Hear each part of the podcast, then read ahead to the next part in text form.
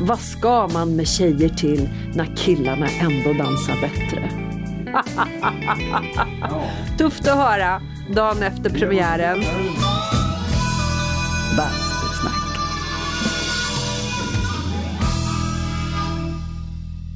Hej och välkomna till det artonde avsnittet av Bastusnack. Podden där jag, David Granditsky, sätter mig i bastun och snackar lite med mina vänner och bekanta. Sponsor även denna gång är Tyle Bastu. Tyle är det självklara valet när man letar bastuaggregat. Jag har själv ett Tyle Sens Sport bastuaggregat. Det är snyggt och det har en smart design med en flockad utsida som gör att man inte bränner sig om man råkar komma åt det. Det är ju smart om man har barn som jag. Dessutom blir det varmt väldigt snabbt samtidigt som det är energisnålt tack vare Tyles patenterade energibesparande funktion delad effekt som spar ström. Tylö har också en massa andra bra produkter. Allt från bastumössor till kompletta sparlösningar för hemmet. Gå in på www.tylö.se och se själv. Tack Tylö för att ni är med och sponsrar podden. Apropå spons och hjälp. Om ni gillar podden så får ni hemskt gärna gå in på iTunes och skriva en recension. Det hjälper andra att hitta rätt i poddflödet. Denna veckas gäst är Tine Matulessi, en äkta slitvarg och cirkushäst som har jobbat med de flesta i nöjesbranschen på alla möjliga positioner. Men i grunden är hon dansare. Vi kommer in mitt i något flamsigt försnack om någon fest som spårar ur på börsen. Till bastun!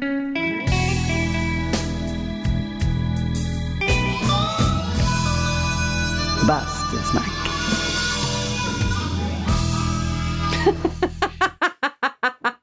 Eh, jag kommer ihåg en fest på börsen där alla i bandet dagen efter gick runt och sa Och Fan, ursäkt." jag har klipp i film, jag kommer inte ihåg någonting. Kommer du ihåg någonting? Det var en del som bad om Nej. ursäkt också. Mm. När de kröp under borden. Mm. Och skulle tafsa på oss. Men det var ju så här, vems briljanta idé var det att ställa upp helrör med sprit? Ja, men de kom och bad om ursäkt dagen Ah, efter. Det var så, ja. Mm, det gjorde de, för det var ohållbart annars. För det var sånt så, övertramp. Jag tyckte det var så genant. Och så var dörrarna till logen jättestängda dagen Jag efter. gick, tror jag. Ja. Jag tror att vi alla gick på en given signal. Många av oss i alla fall. Bastusnack. Men du har precis kommit hem från New York. Ja, det har jag gjort. Och där har jag eh, varit med min dotter som precis har fyllt 17 år. Hon dansar då, som jag gjorde. Och eh, hon går på Broadway Dance Center nu på ett internationellt program. Och du vågar släppa henne ensam i New York.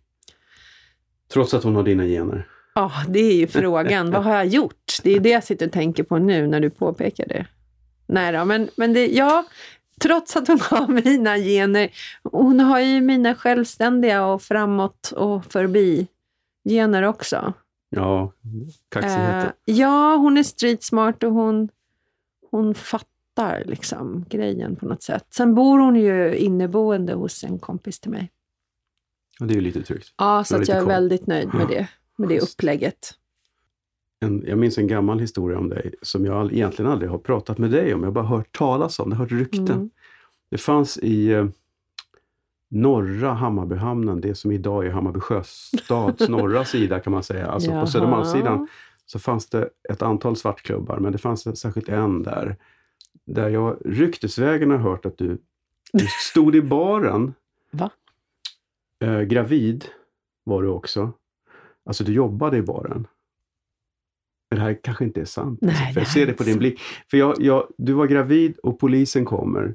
Och du kommer Va? undan genom att ta dig för magen och säga oj, oj, oj, oj, då fick Nej du gå. men gud, vad har du hört det här? Är det inte sant? Nej, Åh, det som var det var det så bra... konstigaste jag hört. Ja, du tyckte det var en, konst... en Eller en bra story. grej Och att typiskt berätta. Tina, hon står gravid och säljer öl på en svartklubb. Det och sen skulle kunna varit, Det skulle ja. kunna varit det. Den tiden, för att jag fick ju barn ganska tidigt, jag var ju bara 23 när jag blev Ja. gravid. Eh, Så att ja, det skulle kunna varit jag, men nej, Var inte det? Nej, Vad tråkigt. Jag har tyvärr. berättat den här för många människor. är det sant? Åh, det är en sån bra story. Jag har hört den om tiden hon- när polisen Gud vad kommer. roligt. Men du kanske ska fortsätta med det, för det är en liten härlig grej. Alltså, Ja. du bättrar ju på mitt rykte som en bad girl. Men jobbade du? Du jobbade aldrig på den svartklubben?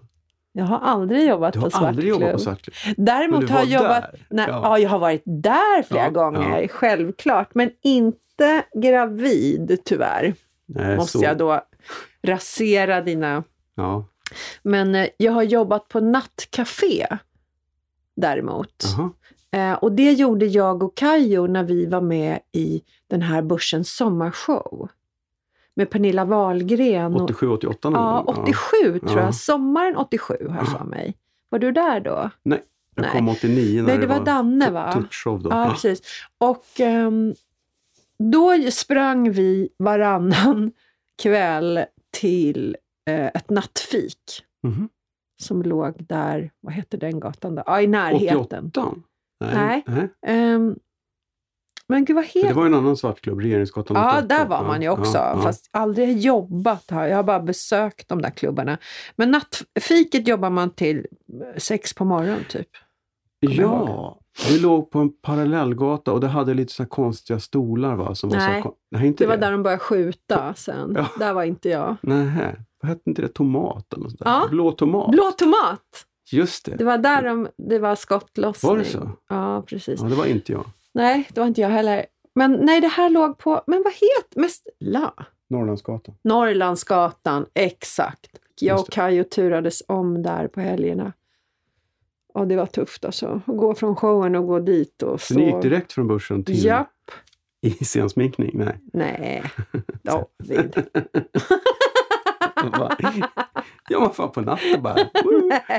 Nej, man drog på sig en keps och så gick man dit och gjorde cappuccino till klockan sex på morgonen. Det finns inga nattfik längre på det sättet. Jag vet inte, nej, jag tror inte det. Inte fik, liksom. nu är det väl mest 7-Eleven och de Ja, har ju lite det. fika, så det är väl det som Det blir... blir aldrig den stämningen. Nej, det blir det ju inte. Det Det var, finns inget sånt. Mycket taxichaufförer är det ju också som Ja. äter nattmacka och just det. morgonmacka. Finns det kvar på, på Norra Bantorget förresten? Röda rummet? Där var det ju alltid sånt natt. Jag vet inte. Ja, där var taxi, Ja. taxihak. Där var man ju, när man jobbade på Scalateatern kunde man gå ner dit och, Ja. mitt i natten och ta en macka. Man Gud vad härligt. Bastusnack. Du kom in i branschen väldigt tidigt. Visst gjorde du det? Uh, ja, alltså jag... Nu ska vi se här så jag säger rätt. Jag började... Jag, ville, alltså jag gick ju på gymnasiet i två år. Sen fick jag nog och ville dansa, ville utbilda mig min- till mina föräldrars stora skräck. Så att jag hoppade av gymnasiet efter årskurs två och sökte till eh, Balettakademin. Och kom in hösten 83 och gick sen ut 86. Men jag jobbade ju jäms med skolan. Hade föreställningar. Men du hade, hur fick du de kontakterna? Var det någon du träffade? Nej men alltså eller? jag gick på audition. Du gick på audition? Jag hade ingen skam i kroppen. du, bara gick, jag gick på audition. du bara gick dit och sa hej jag är skitbra, ta mig. Och så Nej, jag dansade upp med nummerlapp. Liksom. Det var inga konstigheter. Och då fick man lite ledigt från skolan därför att jag tror skolan blev lite smickrad att, att det var inte bara jag, alltså, Mm. det var ju fler elever som fick jobb. Ehm, jag tror att skolan blev lite smickrad men, men jag tror sen också att efter min klass var det slut med att jobba vid sidan om. Mm, Då, då, då det blev det förbjudet. Ja. Ja, helt enkelt. Ja. För att det var så många som jobbade. Ehm, men jag, mitt första jobb, alltså betalda dansjobb som jag kan minnas, det var en, en märklig liten historia på eh, studion som låg på Mm. Sankt Eriksplan. Och ehm, det hette Cabaret End of the Rainbow. Aldrig hört talas om. Nej, jag jag vet. att jag kommer ihåg det mesta, men det var nytt. Nej, Jaha. det var faktiskt det första. Och Aha. Då var det en amerikanare som kom hit, en kompis till Peter Alm. Mm. Kommer du ihåg Peter? Som startade Gula Tidningen. Just det. Mm. Det var en kompis till honom som hette David Wilson som kom hit och skulle sätta upp den här om en föreställning om döda rockstjärnor. Alla som har Mhm. gått bort Lite på som olika 27 sätt. Club då liksom. Ja, kan det nog vara. Mm. Och då var det, det fanns ett band som hette The Shine Mm. som spelade och hela det bandet var med Var det med Coffee och Ja, och funk? Ja. precis. Och. René Ja, eh, på Kongas, vad Just hette det. han i efternamn? René... Jag kommer inte ihåg. Skitsamma. Ja, Det var ett stort band i alla fall. Ehm, och de var med i den föreställningen också. Det var jag och en annan tjej som heter Maria Garriga som dansade. Mhm. Hur fick du det? Audition? Men jag Vet du att jag kommer inte ens eller- ihåg hur jag fick det. Nej. Jag kommer faktiskt inte ens ihåg hur det hände. Du kanske träffade någon på nattcaféet? Aj, Nej, det var jag, ju jag, nattcaféet var ju senare. jag har men, ingen ja. aning. Ja, det kan Ja. vara så att Peter ringde mig, Jaha. men jag vet inte riktigt. Och eh, det där gjorde jag då samtidigt som jag gick i skolan. Alltså om, jag, om det var precis efter gymnasiet eller någonting sånt. Men du hade det, vad, vad, gjorde du, vad, vad, vad gick du för linje på gymnasiet? Jag gick eh, sorts... humanistisk Ja, med eh, inriktning eh, estet. Va? Ja, jag var åt rätt håll. Du kände från början Ja. ändå att det var det här. Det var det. Men Hur tidigt jag- kom du på att du ville jobba med... Med dans, väl ganska tidigt. Jag ville först bli advokat. Det var liksom solklart. Men sen i tonåren ville jag dansa. Jag tror att du Kände varit en bra advokat. Ja, jag tror det. Väldigt. Ja. Du är väldigt bra på att förhandla, eller att säga. Få som jag vill, Nej, tänker du? ja, Så kan man säga. Ja, men så är det nog. Men vad gjorde dina föräldrar? För de var inte alls show. Nej, min pappa var sjukgymnast och min mamma var gymnastik och rytmiklärare. Ja. Men båda de väldigt musikaliska och, och dansade ofta hemma. Mhm. Men om vi säger så här, på 70-talet man växte upp så var ju då hade man ju mycket middagar och hemmafester, eller mina föräldrar hade det. Ja. Och då var det dans. Alltså man satte Ja. på en skiva och så dansade alla. På Styrdans då? Eller? Ja, ja, Jaha. styrdans eller bara dansa bredvid varann. Ja. Och så, att, så att dans och musik har varit en stor del av min, min uppväxt. Ja. Oavsett om de inte var i den här branschen Nej. så var det mycket dans och musik. Och min pappa sjöng och spelade gitarr och mamma sjöng också och spelade piano. Så att eh, mycket musik och dans Mhm. ändå, skulle jag säga. Men de var ju också ett litet udda par. Hur träffades de? Alltså de träffades ju, min pappa var från Indonesien, eh, närmare bestämt från Molukkerna, en ögrupp. En liten ögrupp och, in i Indonesien och min mamma var från Tyskland. Och de träffades här på 50-talet. Eh, för att min pappa kom hit på stipendium Jaha. till GH, Ja. GCI hette det då. Och min mamma eh, kom hit Ja, hon kom hit först, innan, pappa, innan hon träffade pappa kom hon hit som städerska, som ung tjej från Tyskland. Efter kriget så var det många unga tyska tjejer som kom hit och Ja. jobbade som hushållerskor och nannies och allt sånt där. Så det gjorde mamma. Och sen åkte hon tillbaka och sen kom hon tillbaks igen när hon var utbildad. Ja. För då var det Lillsveds gymnastikfolkhögskola eh, som sökte en lärare med den pedagogiska inriktningen som min mamma hade gått. Jaha. Och då, i och med att hon redan hade varit i Sverige Ja. och kunde lite svenska, så nappade hon på det. Så hon åkte dit. Och dit kom sen min pappa från GIH. Vilken outgrundlig slump. Ja, jag vet, det är inte klokt. Helt fantastiskt. Ja. Och eh, jag tror 1955, 56 där Ja. någonstans träffades de. Och det var ju inte helt problemfritt. Nej. För att min pappa var ju kolsvart och min mamma var vit tyska, Mhm. om man får säga så. Eh, I så Sverige på 50-talet. I Sverige på Jag- jag kan- 50-talet. Jag kan ju Ja. inte se annat än att det måste ha setts som exotiskt, Ja. minst sagt. Alltså det var väl den vänliga, vänliga Ja. sättet att se på Ja. det. Sen fanns det ju andra sätt att se på det också som inte var lika roliga. Och det tror jag de tampades med mycket. De, jag har aldrig hört någon av mina föräldrar beklaga sig på något sätt. Men jag har förstått att det inte var lätt, Nej. om säger så. Men eh, det hände ju en, min mamma en grej, det är inte så farligt, men ehm, hon stod utanför någon affär med både mig och Thomas Mm. i, när vi var små. Och då var det en kvinna som kom fram till henne och så sa hon Åh, vilka söta barn! Var har ni fått dem ifrån? det ju... Åh, men det är så naivt Ja, det och vackert på något sätt. Ja, det tycker jag det Alltså, gör. jag, jag känner någonstans som man ska... Det här kanske är med rosa eh, glasögon, men det känns ju som att rasismen på 50-talet i Sverige var något mer nyfiket okunnig än vad den Ja. är idag. Det skulle jag nog Att, att kanske inte var lika, det fanns nog väldigt mycket fördomar, men det kanske inte var lika hårt. Nej, det tror jag inte att det var. Det, det stämmer nog. Det, det, Med förbehåll. Så, så, det är känslan man får. Ja. Liksom. för det var mer ovanligt. Alltså Ja. jag minns ju från min skolgång på 70-talet så fanns det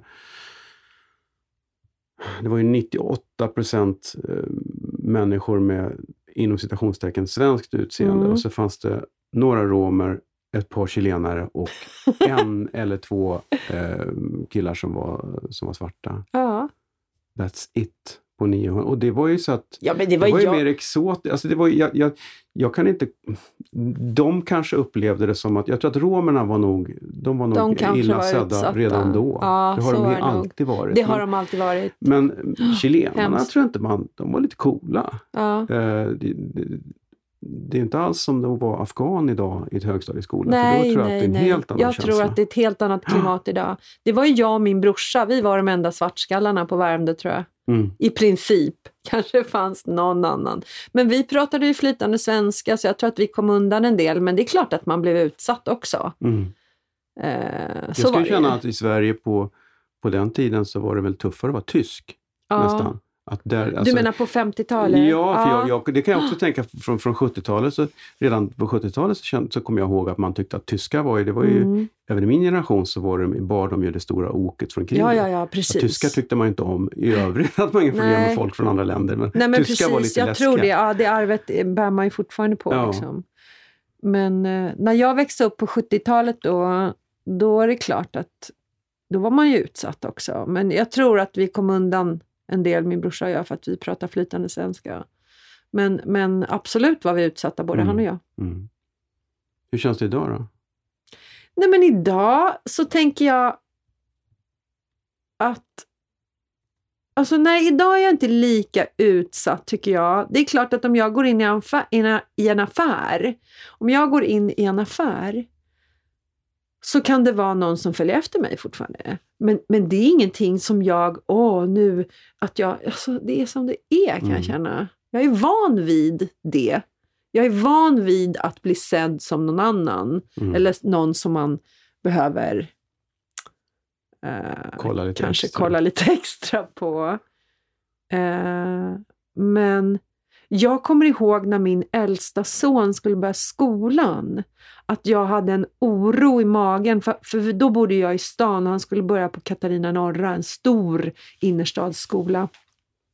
Och då kommer jag ihåg att jag var orolig, för Viktor, han, het, han, hette han heter Viktor och hans efternamn, han har ett dubbelnamn, Matulessi Eriksson. Och jag kommer ihåg att jag blev så osäker, jag var så rädd att han skulle bli utsatt, för han är ju mörk, inte lika mörk som jag, men han är en, man ser ju att han är utländsk. Och, eller ja, men utländskt utseende. Och jag var så orolig för att han skulle bli utsatt. Så att jag tänkte till och med att jag skulle ta bort mitt efternamn. Mm. För att jag var så orolig. Och jag kommer ihåg att jag, jag var så jäkla... Och jag var så jäkla orolig. Och sen gick, skulle man gå dit på upprop och kommer in i klassrummet och det är som FN. Alltså det är barn från hela världen. Vad skönt. Så det var så skönt. Jag kommer Mm. ihåg att jag tänkte det. Åh, Då slapp han den. ja, så slapp han den. Mm. För att när jag började skolan, då var det liksom bara jag. Varenda skola jag började vidare så var det bara jag. Mm. Och eh, ja, jag kände, åh, jag glömmer aldrig. Jag var så jäkla orolig. Och sen bara kom man in i United Nations där. Men han har aldrig haft de problemen innan, alltså i skolan? Jo där, eller? Alltså inte i skolan, Nej. men i tonåren, Mm. polisen, Mm. eh, mycket. Eh, dina kompisar får stå där, vi, du ska stå här. Liksom. Mm. Han och Amat som var eh, ännu mörkare än han, de fick stå på ett ställe och bli utsatta. Medan de killarna som ser svenska ut Mm. då inte fick samma behandling. Och det är klart att det präglar en också i Mm. ens uppväxt, att man blir utsatt för det. Mm. Men eh, Tror du någonsin att det kommer att, att vi kommer till en punkt där, där det inte spelar någon roll? man hoppas ju det. Ja. Jag har ju uppfostrat mina barn så och om vi är många som gör det så kanske vi kommer dit någon gång. Bastusnack. Nu gled vi ifrån här lite Mm. grann. Eh, vi pratade om, förutom att jag har spillt vatten i min dator. Eh, Vi pratade om min uppväxt. vi pratade om din uppväxt. Vi, ja, men vi Ja. pratade om, om, det var just det, folk dansar styrdans hemma. Ja, precis. Att, och jag sa ju det då att jag är uppväxt med sång Ja, musik Precis, och dans. Precis. Även om det inte fanns som yrke i min Nej. familj så har jag nog det där hemifrån. Och jag sjöng och uppträdde väldigt mycket när jag var liten. För, hade så små föreställningar för mina föräldrar och Var du så grannar. skitjobbig? Skit- Som jag- alltid jag- skulle... Alltså jag vet, jag tror att jag kanske var det, fast jag vet inte. Jag, jag upplevde bara att jag fick uppskattning, Ja, vilket jag är ja. glad för. Ja. Du vet, men, men det kan nog ha varit så att jag var jobbig. Att jag hela tiden skulle är. Jag uppträda, att det aldrig tog slut. Du vet ska- så här, åh, de applåderade och så var det liksom inte slut. Så det är möjligt att det var så. Men, men jag har inget minne av det. Det är bra. Vilket Det är är skönt. Ehm, så att det var nog så det började. Men du jobbar med den här fantastiska showen på studion. Mm. David Wilson hette han va? Mm, det hette han. Är det han dansaren? Nej, De hette, vad hette han var skådis. Jaha, för jag blandade Ja. ihop dem med de här, det här syskonparet som var Nej, med i nej, nej. Melodifestivalen. Nej, gud, de fanns nog inte på den Nej, tiden. Hette inte de typ David och Jo, Mary Wilson? Det hette de, Ja. men det var långt innan Det var- deras det var tid. inte de. Ja. Ehm, nej men han var skådis och han var kompis med Peter Alm. Och, Ja. och hur de var kompisar det vet jag inte. Ja, men Peter han var ju också skådis från början. Ja. Men det är väl att han hade varit i USA? Nej, Ja. Jag vet faktiskt Jo, inte. han, han... Jag tror Peter Alm gick på teaterskolan i New York. Ja. Men då var det nog jag. där de lärde Mm. känna varandra. Får, man får skriva in till bastusnacket.popfabriken.se och protestera om det inte stämmer. Men Det kan man jag göra. har, jag har vaga minnen av att Peter Alm faktiskt är skådespelare i grunden, eller var. Jo, men det var han. Och Men- att han var utbildad i New York. Jag tror han har varit i USA. Han var väldigt amerikansk i sin, hela sin Ja, det var sätt att han. vara. Han American. älskade American, det. Ja, precis. Så det stämmer nog, Ja. tror jag. Och, och förmodligen var det där de lärde känna varandra. Så det var det jag gjorde. Det var mitt första jobb och då gick jag också på Balettakademin redan. Då gick jag något som heter förberedande, en sån här halvtidsutbildning som var förberedande för, för yrkesutbildningen. Mm. Ehm, så det gjorde jag och sen kom jag in på Akis och sen jobbade jag på Parkteatern. Mm. Gjorde Jag vet att du var på Story. Dramaten också. Ja, jag var på Dramaten Ja. och gjorde Sista karnevalen, Mm. Derek Walcott. Nobelpristagaren. Ja, Mm. Nobelpristagaren. var väldigt roligt Mm. Att jobba med honom. Eh, han jobbade ju väldigt annorlunda som alla skådisar där fick erfara. På vilket sätt då? Han ville slänga manus jättetidigt. Så att alla skulle kunna texten alltså? Ja, egentligen, men han tyckte inte att det gjorde någonting att de inte kunde. Han ville liksom känna Ah. mer. Eh, och då blev det ju ramaskri, för manus vill man ju ha. Mm. Men det, ja, det var lite rörigt, men det var roligt. Det var roligt att se hur han jobbade och var han kom ifrån. Mm. Han skrev ju fantastiska eh, poesiböcker. Alltså, Ja, uppenbarligen eftersom han ju fick Nobelpriset i litteratur fick så gjorde han ju det. Ja, jag Jag har, inte, att... jag har läst något mycket ytterst lite men jag skulle inte kunna pinpointa något Derek Nej. Jag tror inte ens jag har det i, i bokhyllan. Ja, jag ha. har ju det då för att jag... Ja, Ja, du kanske har signerat exemplar också? jag har faktiskt ett signerat exemplar. Ja. Det har jag.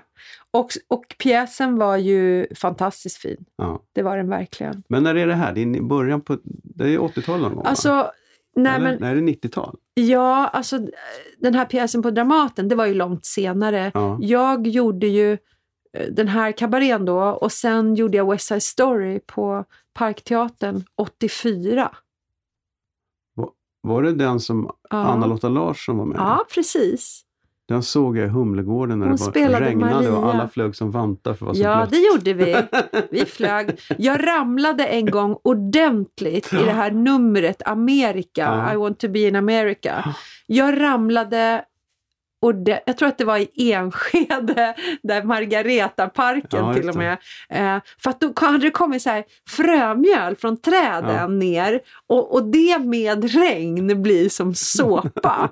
och jag trillade i det här numret sådär bananskal Ja. med båda fötterna upp i luften och landa på röven med kjolen över huvudet till och med tror jag.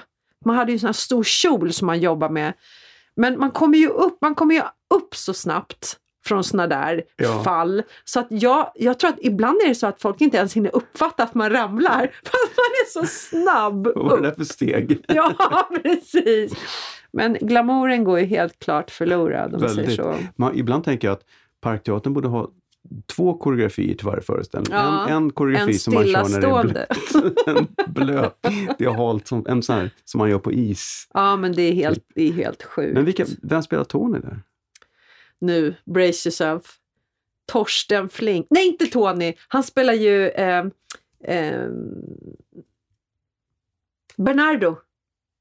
Bernardo. Torsten Flink spelade alltså. ja. Bernardo. Torsten Flink Mm. spelade Bernardo och det var hans första jobb vad jag förstår ut från scenskolan. Mhm. Han kunde ju inte dansa eller sjunga men han Men kämpade bra ändå, på. va? Ja, Men han alltså, utstrålning. så. ja, men han har ju, hallå, Mm. liksom. Så det gick ju bra ändå. Det men var vem väl, var Tony då? vem var Tony? Han kan inte ha gjort något tungt intryck. Jag ser honom framför mig men jag kommer för mitt liv inte ihåg vad han hette. Ja. Ja, det är inte viktigt. Så det ja. var det. Och Sharon Dial var med där också. Men spelade hon Anita Hon redan var, då? Nej, hon var med i ensemblen. Ja. Eh, och ja, och så var det Anki Bengtsson som spelade Mm. Anita. Mhm, Okej, just det. Så att det gjorde jag, West Side Story, och sen gjorde jag också en After Dark-show sommaren 86. Det var ju... De skulle prova ett nytt grepp. och det var egentligen Christers soloshow, Christer Lindarws Mm. soloshow. Mm. Eh, vi var 12, var vi 12 dansare eller åtta dansare. Kvinnliga och manliga. Som gjorde den. Och i After Darks historia så refereras det till den som dansshowen. Ja, För det var väldigt mycket dans i den. mycket dans. Och det var en koreograf som kom hit från USA som hette Billy Goodson. Mhm, Och eh, Det han, namnet känner jag igen. ja, han koreograferade den. Det var ju Stalling på den tiden faktiskt han var kvar. Som gjorde regin och så. Men det var en märklig show. Det var ingen ja, traditionell After Dark-show, vilket också gjorde att den eh, inte blev så uppskriven såklart. Det blev, var ju något helt annat. Och det var tjejer med. Eh, och då kommer jag ihåg att han, vad heter han nu, kritikern, Lasse... Anrell? Mm. Lasse Andrell skrev Vad ska man med tjejer till när killarna ändå dansar bättre? Det var tufft.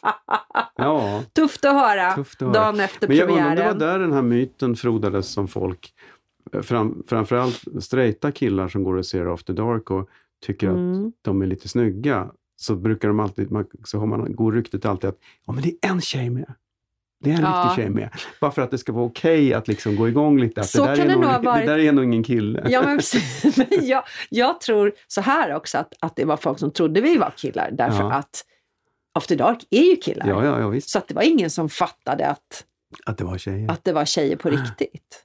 Det skyltar de kanske inte så mycket med heller. Nej, nej. det gjorde de. Jag tror inte att de gjorde det. Men det var en, en otroligt utmanande föreställning att göra. Mm. För att det var så avancerad koreografi. Mhm. Fortfarande när jag tittar tillbaks på den så är det ju galet. Mm.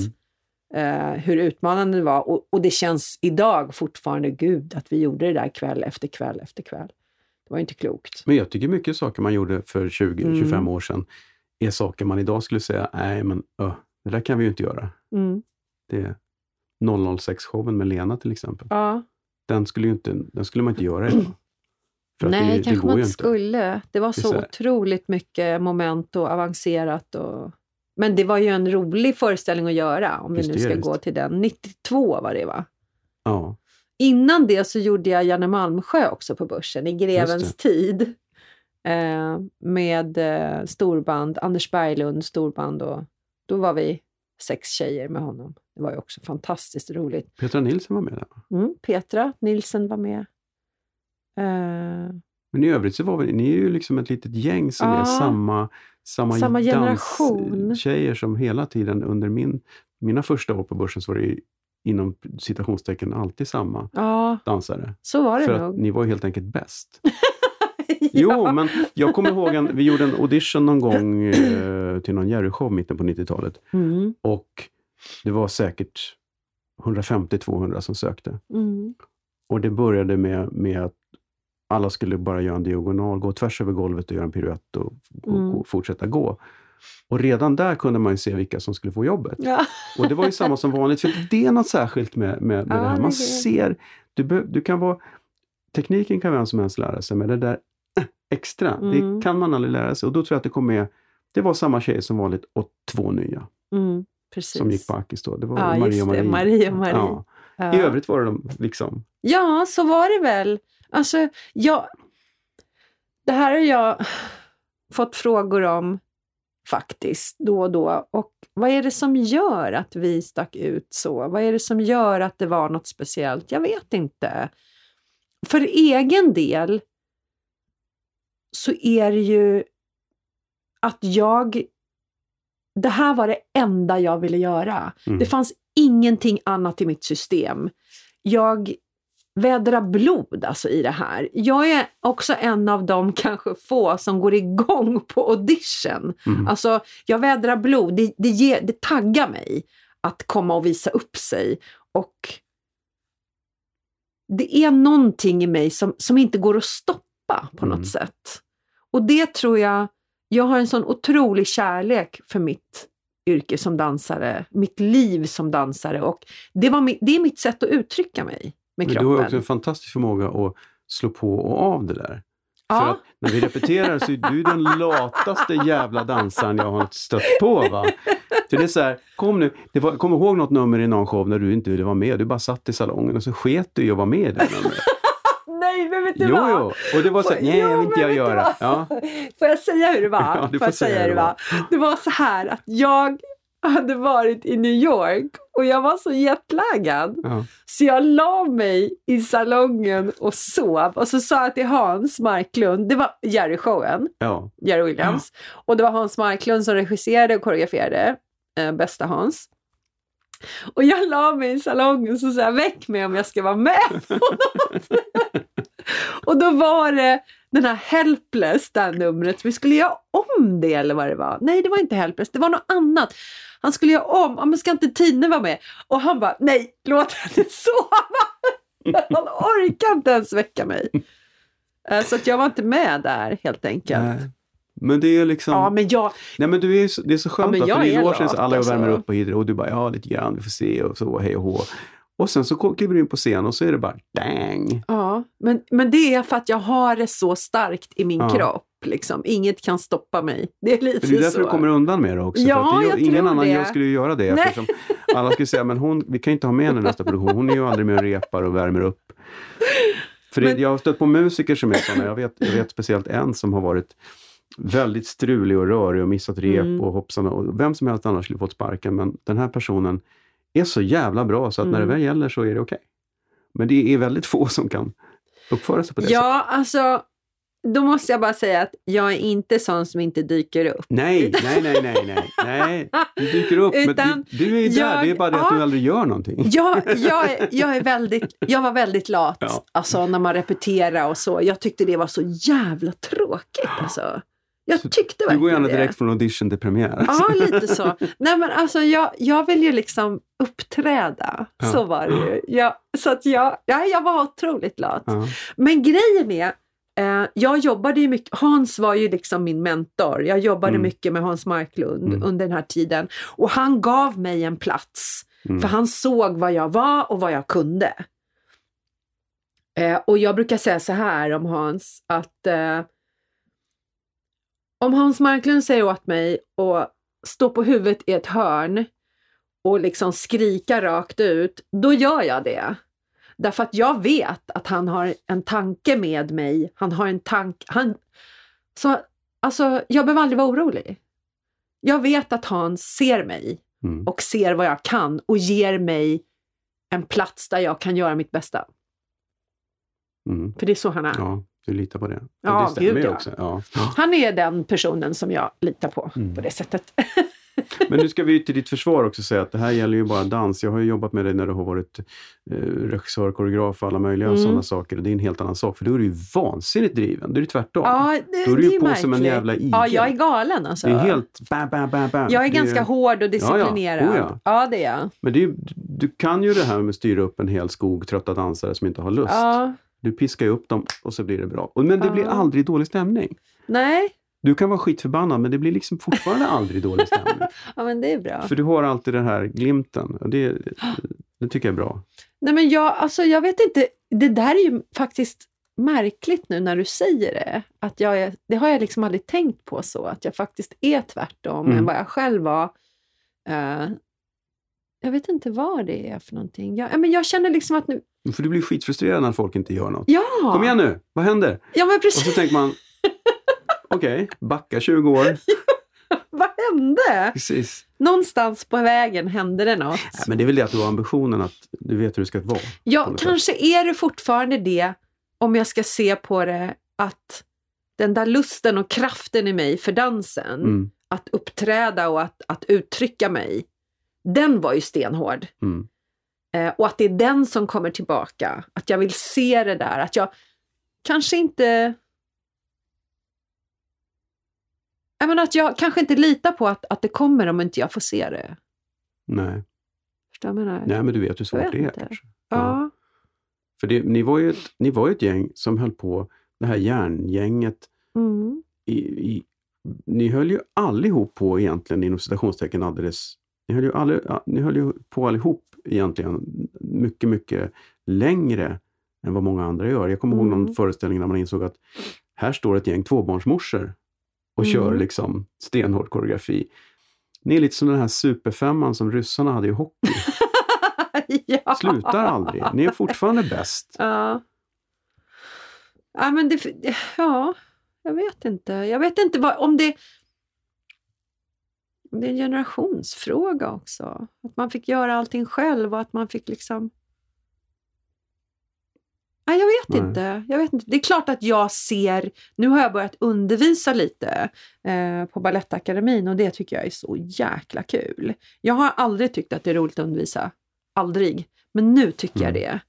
Och det har med att göra också att jag jag har också blivit sams med att jag inte dansar längre. Mm. Det tog mig jättelång tid, många år av sorg. Alltså att inte jag... Ja men du vet, om jag Men du inte... höll ju på till långt över 40. Ja, ja, gud ja. Och jag menar, jag tror att dansares officiella pensionsålder är 36 eller något. Nej, jag tror eh, 45 för killar, 43. Ja, om man ska men- gå ja. efter operans mått. Ja, men det är ju inte så många dansare som fortsätter efter 40. Nej, det är det nog inte. Jag vet, nej, det kanske inte är det. Det finns några få, men, men eh, jag hade stor sorg. Mm. Om jag inte dansar, vem är jag då? Det var frågeställningen för mig ganska länge. Mm. Och Men du har ju lyckats göra så mycket annat. Du har gjort Ja. koreografi, du har gjort regi, du har, du har ju börjat producera också. Ja, nu gör jag det i höst. Eh, och jag har varit projektledare och Mm. jag har varit produktionsledare. Mm. Och nu i våras var jag faktiskt studioman också för första Mhm. gången. Ja. Och det tycker jag är jätteroligt. Jag tycker det är roligt att göra nya grejer i branschen. Liksom. Eh, För att koreografera och så, är, nej. Jag är inte där längre Nej. känner jag. jag vill Men du gjorde titta Mellon på... ganska länge va? Ja, från, alltså, jag började på Melodifestivalen när, när de här turnéerna började. Mm. Det var ju Svante Stockselius Mm. som startade det 2002, tror Mm. jag. Och då togs jag in där. Jag fick det där jobbet för att det var en annan tjej som inte kunde, Maria Fredlund. Ja, just det. Ja, så hon ringde mig och frågade om jag ville göra Melodifestivalen.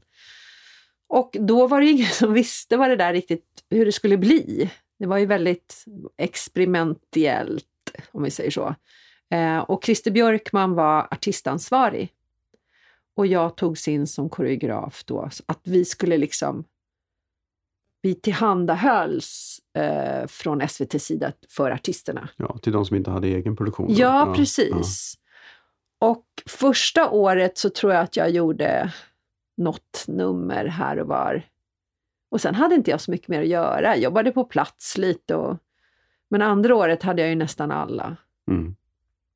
För jag tror att ingen visste riktigt vem jag var och hur jag jobbade och hur det skulle bli och så. Så sen jobbade jag där, koreograferade och skapade nummer. Ehm, Men hur var det då? Det är ju, ofta så känner man ju alla inblandade, Mm. eller Mm. ganska många. mm, Och så är det ju en tävling. mm. Är det inte jättesvårt att skapa nummer som konkurrerar varandra? Är inte det svårt i Mm. relationen med artisterna att de känner att men hon fick en mycket häftigare grej? Nej, Det blir jag, aldrig några sådana? jag tyckte inte det. Nej. Ja, alltså för mig var det en utmaning i att skapa ett rum eh, för, den här, för den här låten, för den här artisten, som var dens helt egna. Att man skapade olika, och det var också för dynamik i programmet, att det skulle vara helt Mm. olika nummer. Och det där, jag och Christer satt och lyssnade på låtarna, det var ju inte så stort på den tiden. Vi, det var liksom vi två satt och lyssnade på låtarna och men ska man göra så här och så här? Och, så vi hade idéer liksom, när vi gick på eh, möten med skivbolag och artist om hur man skulle göra numret. Mm. Det hade vi redan eh, och presenterade för dem. Eh, och i 99 procent av fallen så tyckte de om idén. Och ibland, väldigt sällan, men ibland hade de en egen idé som man då, ja men det kan vi göra och, och som man hjälpte dem att skapa. Men eh, det kreativa arbetet låg väldigt mycket in-house så att säga. Mm. Vi gjorde det. Och jag bodde på danskompaniet då som det hette, där vi repade och skapade och repade och ja, Vilket nummer är du mest stolt över då? Vilket är det snyggaste genom alla? Hur många år var det? Ganska Från många år. 2002 till 2010 eller 2009, jag blir lite osäker. Ja. Eh, Mitt sista år var året efter Malena, Mm. när hon Anna, lilla idol med gitarren, när hon vann, det var mitt sista år. Jag tror att det var 2010, men jag är inte riktigt säker. Så att jag var där i ganska många Mm. år. Eh, och eh, det som jag är mest stolt... Alltså jag, jag har gjort så himla mycket roliga grejer som jag är stolt över eh, i Melodifestivalen. Men det som, som var kämpigast och sen blev väldigt bra, det är väl Malena Ernman, Mm. Ja, det var snyggt. Mm. Ja, det, det var... Med maskerna där. ja. Ja, Mm. det var kämpigt. Eh, för att det var svårt, för att hon var ju en främmande fågel i det här Mm. sammanhanget. Och hur gör man det? Och grejen var också att eh, det året och några år innan så var Vera Prada, min goda vän, eh, vi tog in henne för att det blev för mycket för mig. Man kan inte göra 27 bidrag liksom, av 32. Så att man orkar inte det. Det är ju mer än en show. Ja, men det är inte klokt. Eh, jag vet inte riktigt hur det där gick till. Men, men då kände man att vi behöver någon mer som kan dela det här med mig och då ville jag ha med Vera. Så hon kom in och vi delade på det där. Och, alltså, gud vad vi höll på, hon och jag. Eh, och hon skulle egentligen göra det här, om jag minns det rätt. Vi delade upp bidragen. Mm. Men hon blev sjuk, Vera. Så att jag fick göra det här La Voix då. Och då kommer jag ihåg att jag satt i dansstudion och spelade den här låten och bara... Vet, när man har gjort ett visst antal bidrag, då, då har hjärnan liksom, nu är jag klar. Mm. Ja, Nu är det klart. Nu, nu är det liksom... Eh, och då kom det ett till där. Så Ja. det, var, det var tufft. Jag satt där och var helt tom i huvudet. Vad gör man med det här? Och tänkte, vad gör man med det här? Men sen så, nej, det var något med den där låten också. Det är Fredrik Kempe, han är ju ett Ja. geni alltså. Ja. Fantastisk människa. Och eh, sen blev det det här numret som jag blev jättestolt över.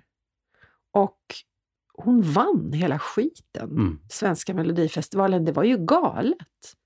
Det trodde man inte riktigt. Nej, man trodde Vem, nog var inte riktigt vem det. trodde man skulle vinna då? Jag tror någon- att det var, var inte det Sarah Dawn och Måns var väl också stor där, att de var de som var, som alla tyckte var självklara där, att de Ja, skulle Så fightas kom om. hon som en underdog och bara... Jag bara hon var lite så här kul. in. Det är alltid några bidrag som är lite inkvoterade som Åh, det här är det kulturella eller det här är det ja, etniska eller det här är lite det... så. Och jag tror att, att det kom en helt ny röstningsgrupp. För att det var ju folket som Mm. röstade fram henne. Ja, det var ju Carolina Vugglas också. Hon var ju också där i toppen. Hon var ju också en främmande fågel. Mm. Så det var, hon kom tvåa tror jag det året. Jag tror att det var de två främmande fåglarna som låg där uppe. Men, men när folkets röster... för alla liksom Nej men det var inte inbitna schlager. klokt. Om man tittar på det här klippet när man då får in folkets röster, hur alla bara gapar Ja. och ingen fattar någonting. Det var en sån skräll, det var helt otroligt. Och till historien för mig gör också att Jessica Marberger, fina Jessica som körade, var, var med i huskören det året, eh, hon var tvungen att hoppa av finalen för att hon hade familje, det var någon i hennes familj som blev sjuk. Så hon var tvungen att kliva av så att jag och Vera fick dela upp hennes nummer och göra själva. Um, nämligen. Och jag hamnade då med Malena i det numret som kör och dans. Så att jag fick också vara med i numret då och göra det. Det var ju galet. Och sen så gjorde vi om numret lite eh, och hade till Eurovision. Och så hade vi bara tjejer och då var jag också med i numret. Eh, det var jag, Dea Norberg, Jessica Marberger, eh, Malin. Åh gud, vad hette Malin i efternamn? Förlåt Malin. Och sen var det Anna-Karin. Men gud, jag är ju som ett läckande såll, mitt minne. Nilsson. Ja, Malin Nilsson. Mm. Exakt. Mm. Malin Nilsson och Anna-Maria Hallgarn. Hallgarn. Så var det. Det var vi som Mm. var med och vi hade så jävla roligt alltså. Och det blev ett sånt fint nummer. Så att jag... Men är hur var jättestolt det, över det. Hur var det att få in Malena i det där? För att hon... Det var väl hennes första liksom doft, flört med, vad ska man säga, populärmusiken från Ja, att vara ren opera. det, var det. tror jag att det var. Jag vet inte, men jag Nej, inte tror jag heller. Men, men, men var det svårt att stöpa in henne i den här formen? Nej, hon var, Malena är fantastisk. Hon är så mångsidig. Och en fantastisk person. Mm. Eh, men men eh, hon gjorde ju ändå sitt, så att säga. Mm. Det var inte så att hon sjöng en poplåt, Nej. utan den här, den här låten var ju verkligen skriven för henne. Fredrik Kempe igen, som är fantastisk. Och eh,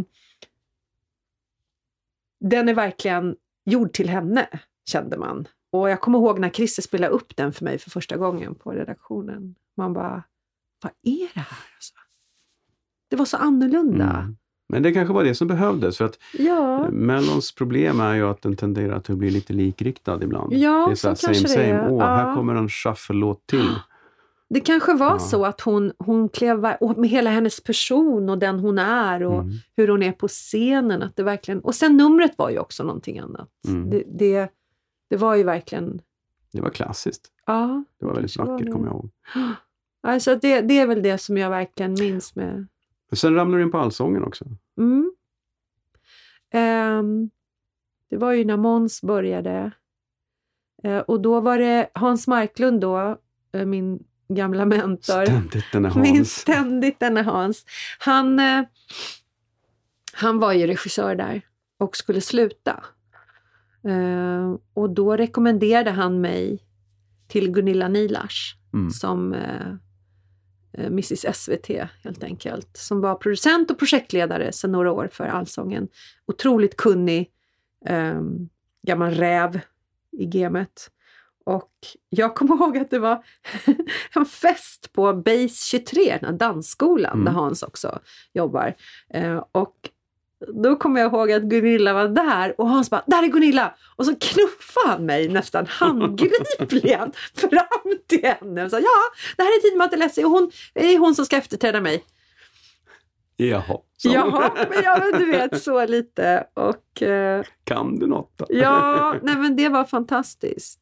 eh, att få komma in där och jobba med Måns och Fredrik Ekelund och all, alla de som, som jag jobbar med. Fantastiska arbetskamrater. Och, och jag kommer ihåg efter första sändningen tror jag det var, eller om det var efter första repdagen så, så kom Gunilla fram till mig och så sa hon Åh, vad jag är glad att du är här. Eh, du tillför så mycket.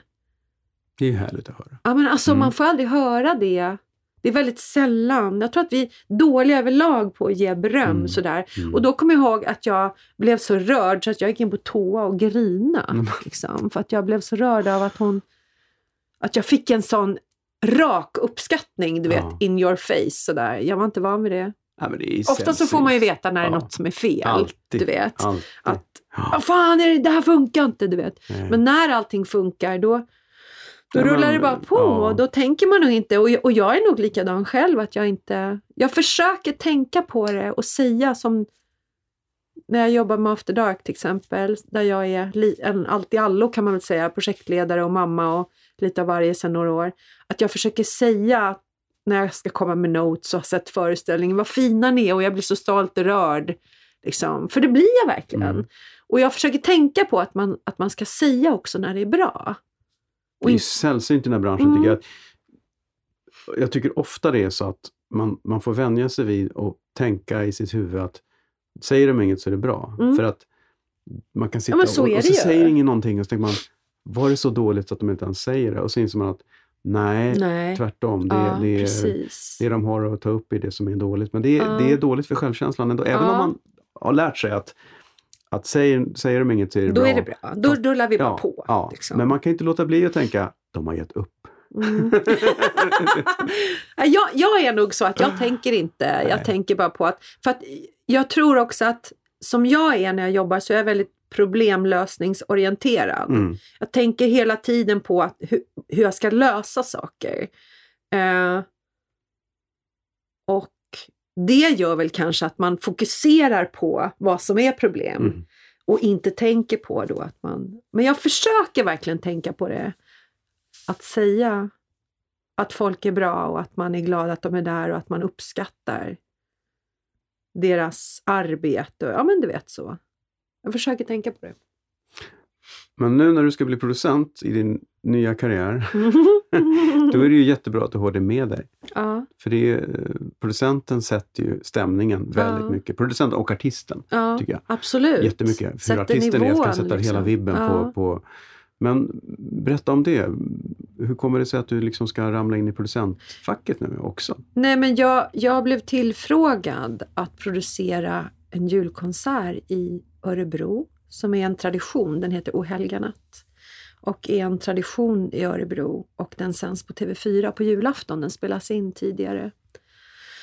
Eh, vi har lite kort om tid med det här nu, men eh, jag blev tillfrågad och då sa jag ja. Jag tänker att det är väl en till utmaning att göra det. Du går det- igång på utmaningar. Ja, det gör Mm. jag. Och, och det är väl inte helt främmande från allt man gjort tidigare, om vi säger så. Man har gjort en del, sen har man inte haft titlarna, men man har gjort mycket grejer, Mm. om vi säger så. Mm. Ehm, men inte haft titeln då. Men så att nu, är det, nu har jag det och eh, det känns roligt att ha ett, ett större ansvar helhetsmässigt, Mm. eh, tycker jag. Och den, det, ny, det, det är ett nytt företag som gör det här nu i Örebro och de har ingen erfarenhet av underhållningsbranschen på den här nivån. Så att de är helt novis. Eh, och det behöver inte vara dåligt, utan Nej, bara de är villiga att lyssna ja på. men precis, och det tycker jag att de är. Så att, eh, Men det är ser du, jättespännande. Känner du att du börjar hitta en identitet, en ny identitet där, där dansen inte är, är mittpunkten längre? ja, det tycker jag.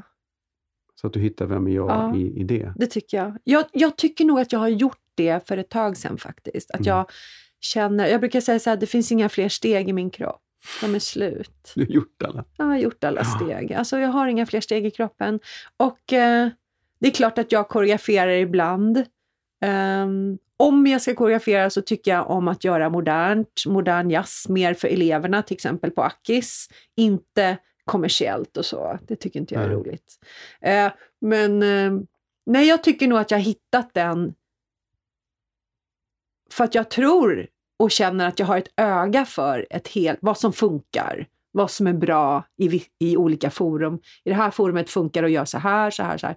Och kanske om man jobbar med ett live-event så är det inte samma sak som gäller för en tv-produktion. Och, och jag tror att jag genom åren, också med Melodifestivalen, har, har skaffat mig det där ögat och erfarenheten att jobba så. Mm. Ehm, Vad landar du om jag. 20 år då? Vad har du kommit till för punkt då tror du? då hoppas jag att jag har en egen rörelse som inte alls har med det här att göra. Något helt annat? Mm. För jag håller, ja. Typ? Nej, det vill jag inte prata om nu. Jag, jag, det är så nu nytt. blev jag jättenyfiken. Ja, jag vet, men det är så himla nytt så jag vill inte prata om det. Men, Aha. men då hoppas jag att jag Ett för- nattcafé kanske? Ja, precis. Cirkeln är sluten. Nej, men det jag känner är också att jag... I den här branschen så är det ju mycket unga människor. Mm. Ehm, det är ett tempo, liksom. ehm, som när man blir äldre kanske inte lika attraktivt. Eh, så att jag känner att jag kan inte vara kvar för länge någonstans så att jag inte får några anbud längre. Några jobberbjudanden eller... Så att jag, jag känner väl lite att jag vill eh, kanske växla om innan det är för sent. Men nu när jag... Nu, alltså man vet ju aldrig. Nej. Man vet aldrig vad som händer. Det är det jag har lärt mig. Att vara öppen för vad som händer. För att är man frilans då är man, då är man ute där och så jävla sårbar. Så det gäller att ha så många strängar som möjligt på lyran. Liksom. Ja, men man är ju aldrig ballare än sitt senaste jobb. Nej, så Nej. är det ju. Så Mm. att jag är otroligt ödmjuk inför de erbjudanden jag får och ehm, vi får se helt Mm. enkelt vad som Spännande. händer. Om 20 år, du vet jag, jag tänker ju mitt liv aldrig mer än kanske ett halvår framåt. Så när Nej, du säger man gör 20 ju år, det det. är så här, jag har ingen aning, jag kanske är död om 20 år. Det hoppas jag inte. Nej, men Nej då, jösses. Men, det, Jag vet alltså, faktiskt 20 år inte. går ju så fort. Jag kan Ja. tänka mig att det var ju... Första gången jag träffade dig, det var när vi, tror jag, Mm. det var när vi gjorde Lena Philipssons 006 Mm. då, 92.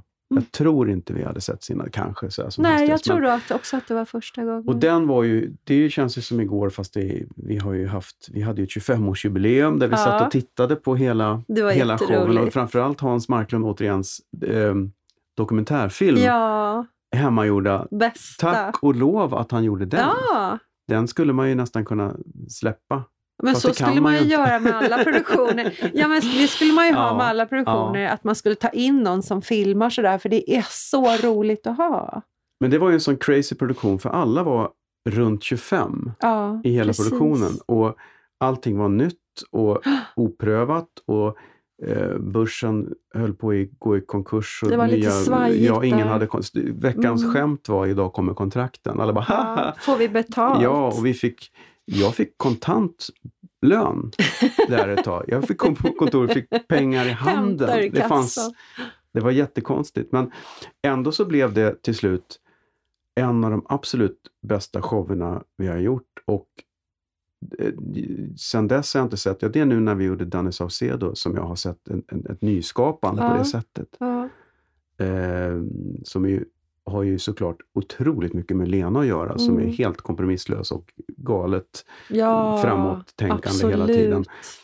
Men vi var ett sånt jävla roligt gäng. Mm, det var vi verkligen. Det var ju alldeles för mycket folk, för jag tror att det var, var det inte 12 dansare? Va? Sex killar, det. sex tjejer, plus Maggan och Mia, eller Mia och Greta då, som Ja. var kör och dans, plus Lena, plus Jean-Paul Wall, plus bandet. Ja, gud Så det var så mycket folk så att det var... Det var inte klokt. Nej.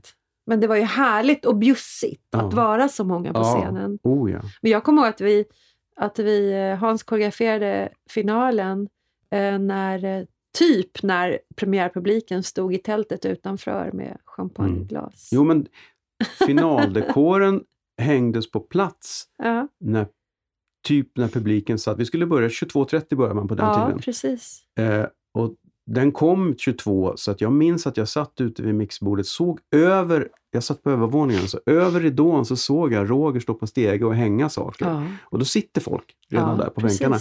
Vi kom igång en halvtimme senare. Det stämmer. Vi hade aldrig förr kört hela showen utan att bryta. Rakt igenom. Nej, exakt. Vi gjorde ett, en, en provföreställning med publik ett par dagar innan. Men då bröt vi efter Standing in my rain Mm. för att vi hade inte gjort längre och låtsades att showen var klar eftersom det var betalande, det var något företag som hade köpt det, så det var betalande publik. Så vi kunde inte säga att det inte var klart. Nej, Men tjolahopp, plötsligt Hejdå. så var det slut och ingen fattade, det var ju en handling, men vad hände? Det slutade. Det var bara absurt. Men Åh, jag kommer ihåg det efter, efter premiären att vi, jag satt mellan låtarna för jag hade, det var, det var massa uh, click tracks som snurrade med ljudeffekter och saker och jag hade någon rullbandspelare som inte hade autostopp utan jag fick trycka Mm. på stopp och play själv hela tiden. Mm. Och det var två takters inräkning så jag måste alltid trycka på play när Lena nästan har kommit till rätt Mm. replik. Men jag satt alltid med headset mellan låtarna för att höra med scenchefen. Kan vi köra? Kan vi köra? Eller har ni, är ni klara? Är ni klara? Kan... För när jag väl tryckte på go, Ja, men då var det då bara... drog ju bandet igång. Ja, och de satt ju i en egen värld och hörde ingenting. Så Nej. då gällde det att allting var på plats. Det var galet, men Ja. vansinnigt roligt. Ja. Alltså, just, just som du säger, vi var ett sånt jäkla bra gäng. Ja, fantastiskt. Ja, det var det jätteroligt. var en rolig, eh, en Verkligen. galen tid. Och, Ja. eh, mm.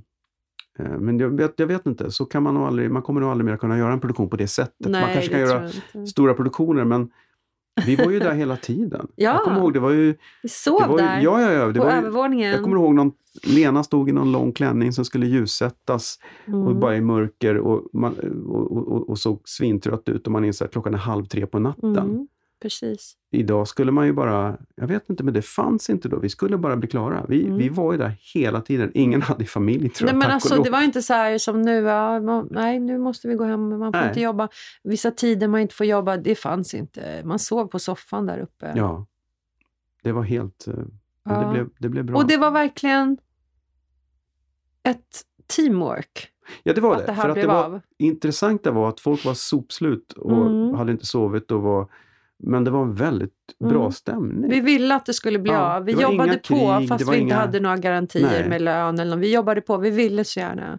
Och då blir man ju också sammanbundna på ett Mm. sätt som man kanske inte blir i en- Nej, det är lite kul. Man har en viss relation till alla, alla de som var med när man träffade dem. sa, ah, fan, kommer du ihåg det där? Mm. Mm.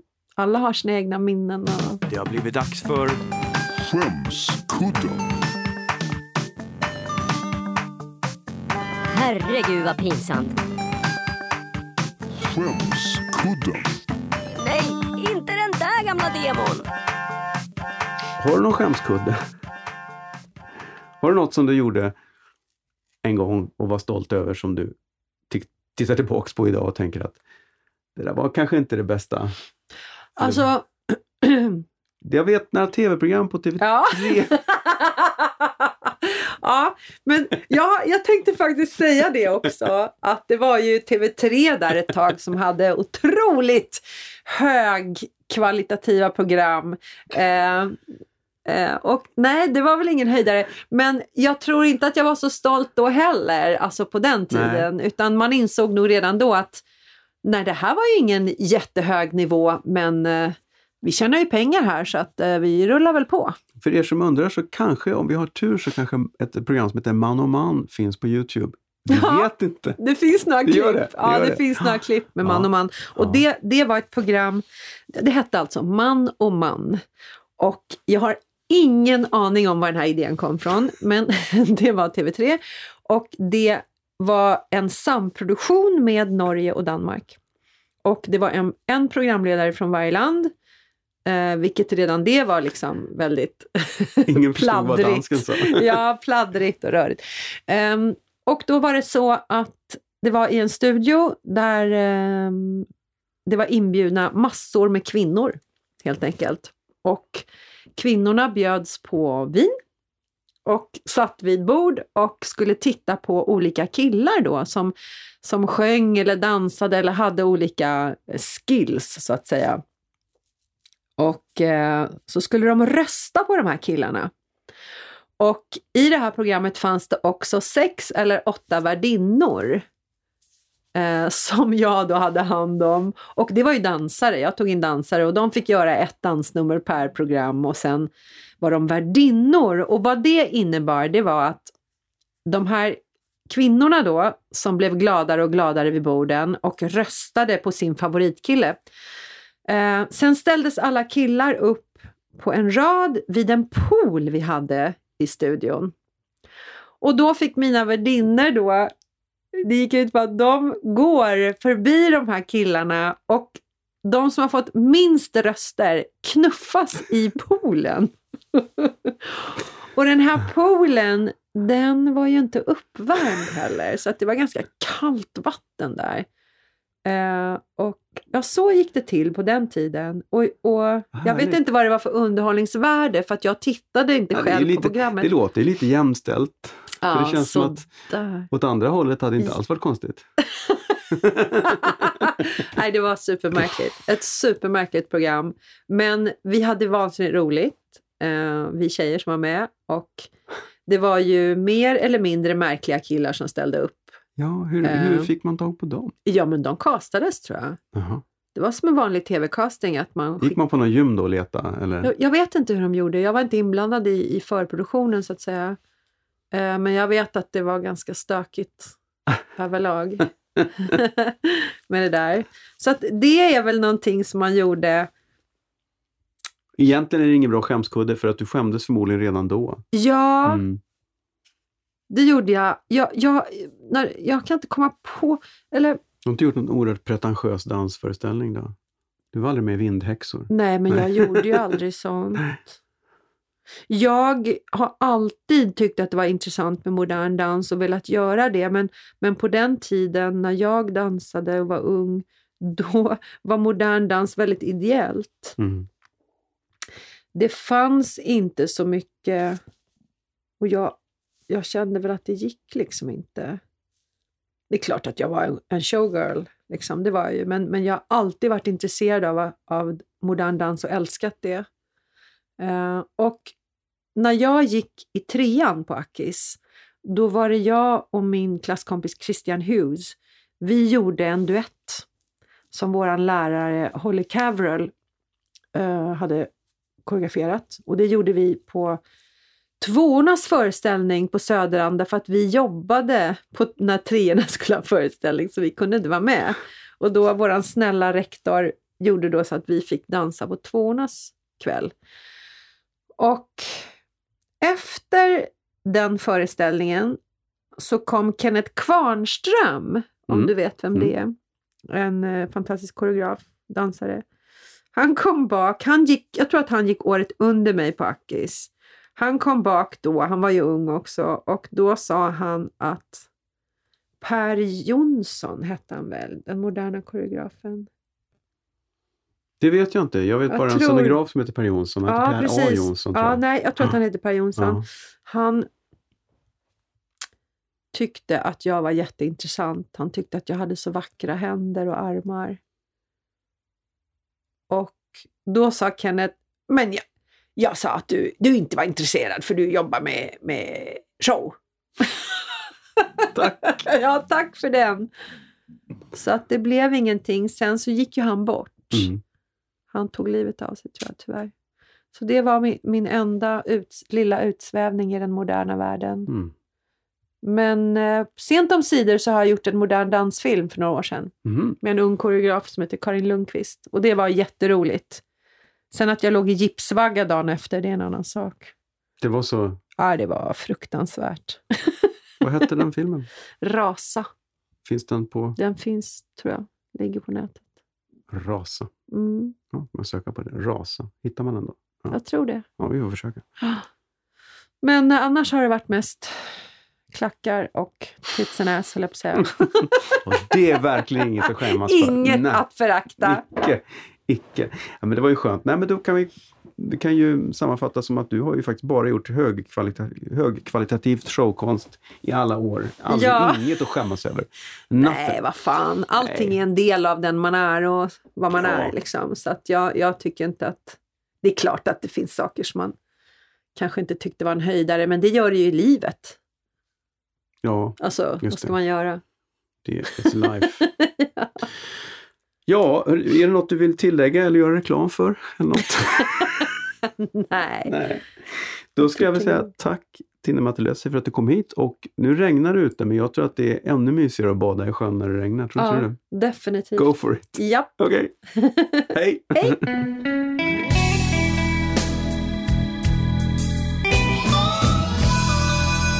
Bastusnack.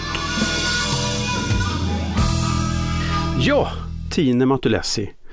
Jag har gjort lite efterforskningar och kommit fram till att det var Bengt Nordfors som spelade Tony i Parkteaterns version av West Side Story 1984. På Bastusnacks Facebook-sida kommer jag lägga ut en länk till videon med Malena Ernmans vinnande bidrag från 2009 där Tine var med. Jag lägger också ut en snutt från Man och Man, det fantastiska TV3-programmet som vi pratade om. Se killarna ramla i plurret. Jösses, man ser att poolen är kall. Jag hoppas att det fanns en bastu att värma sig i efteråt. Och apropå bastu, varför inte skaffa en själv?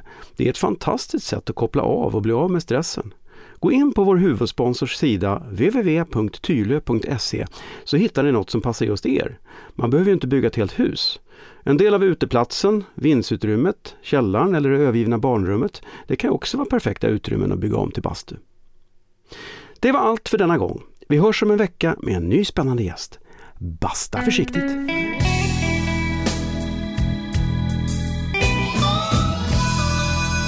Bastusnack.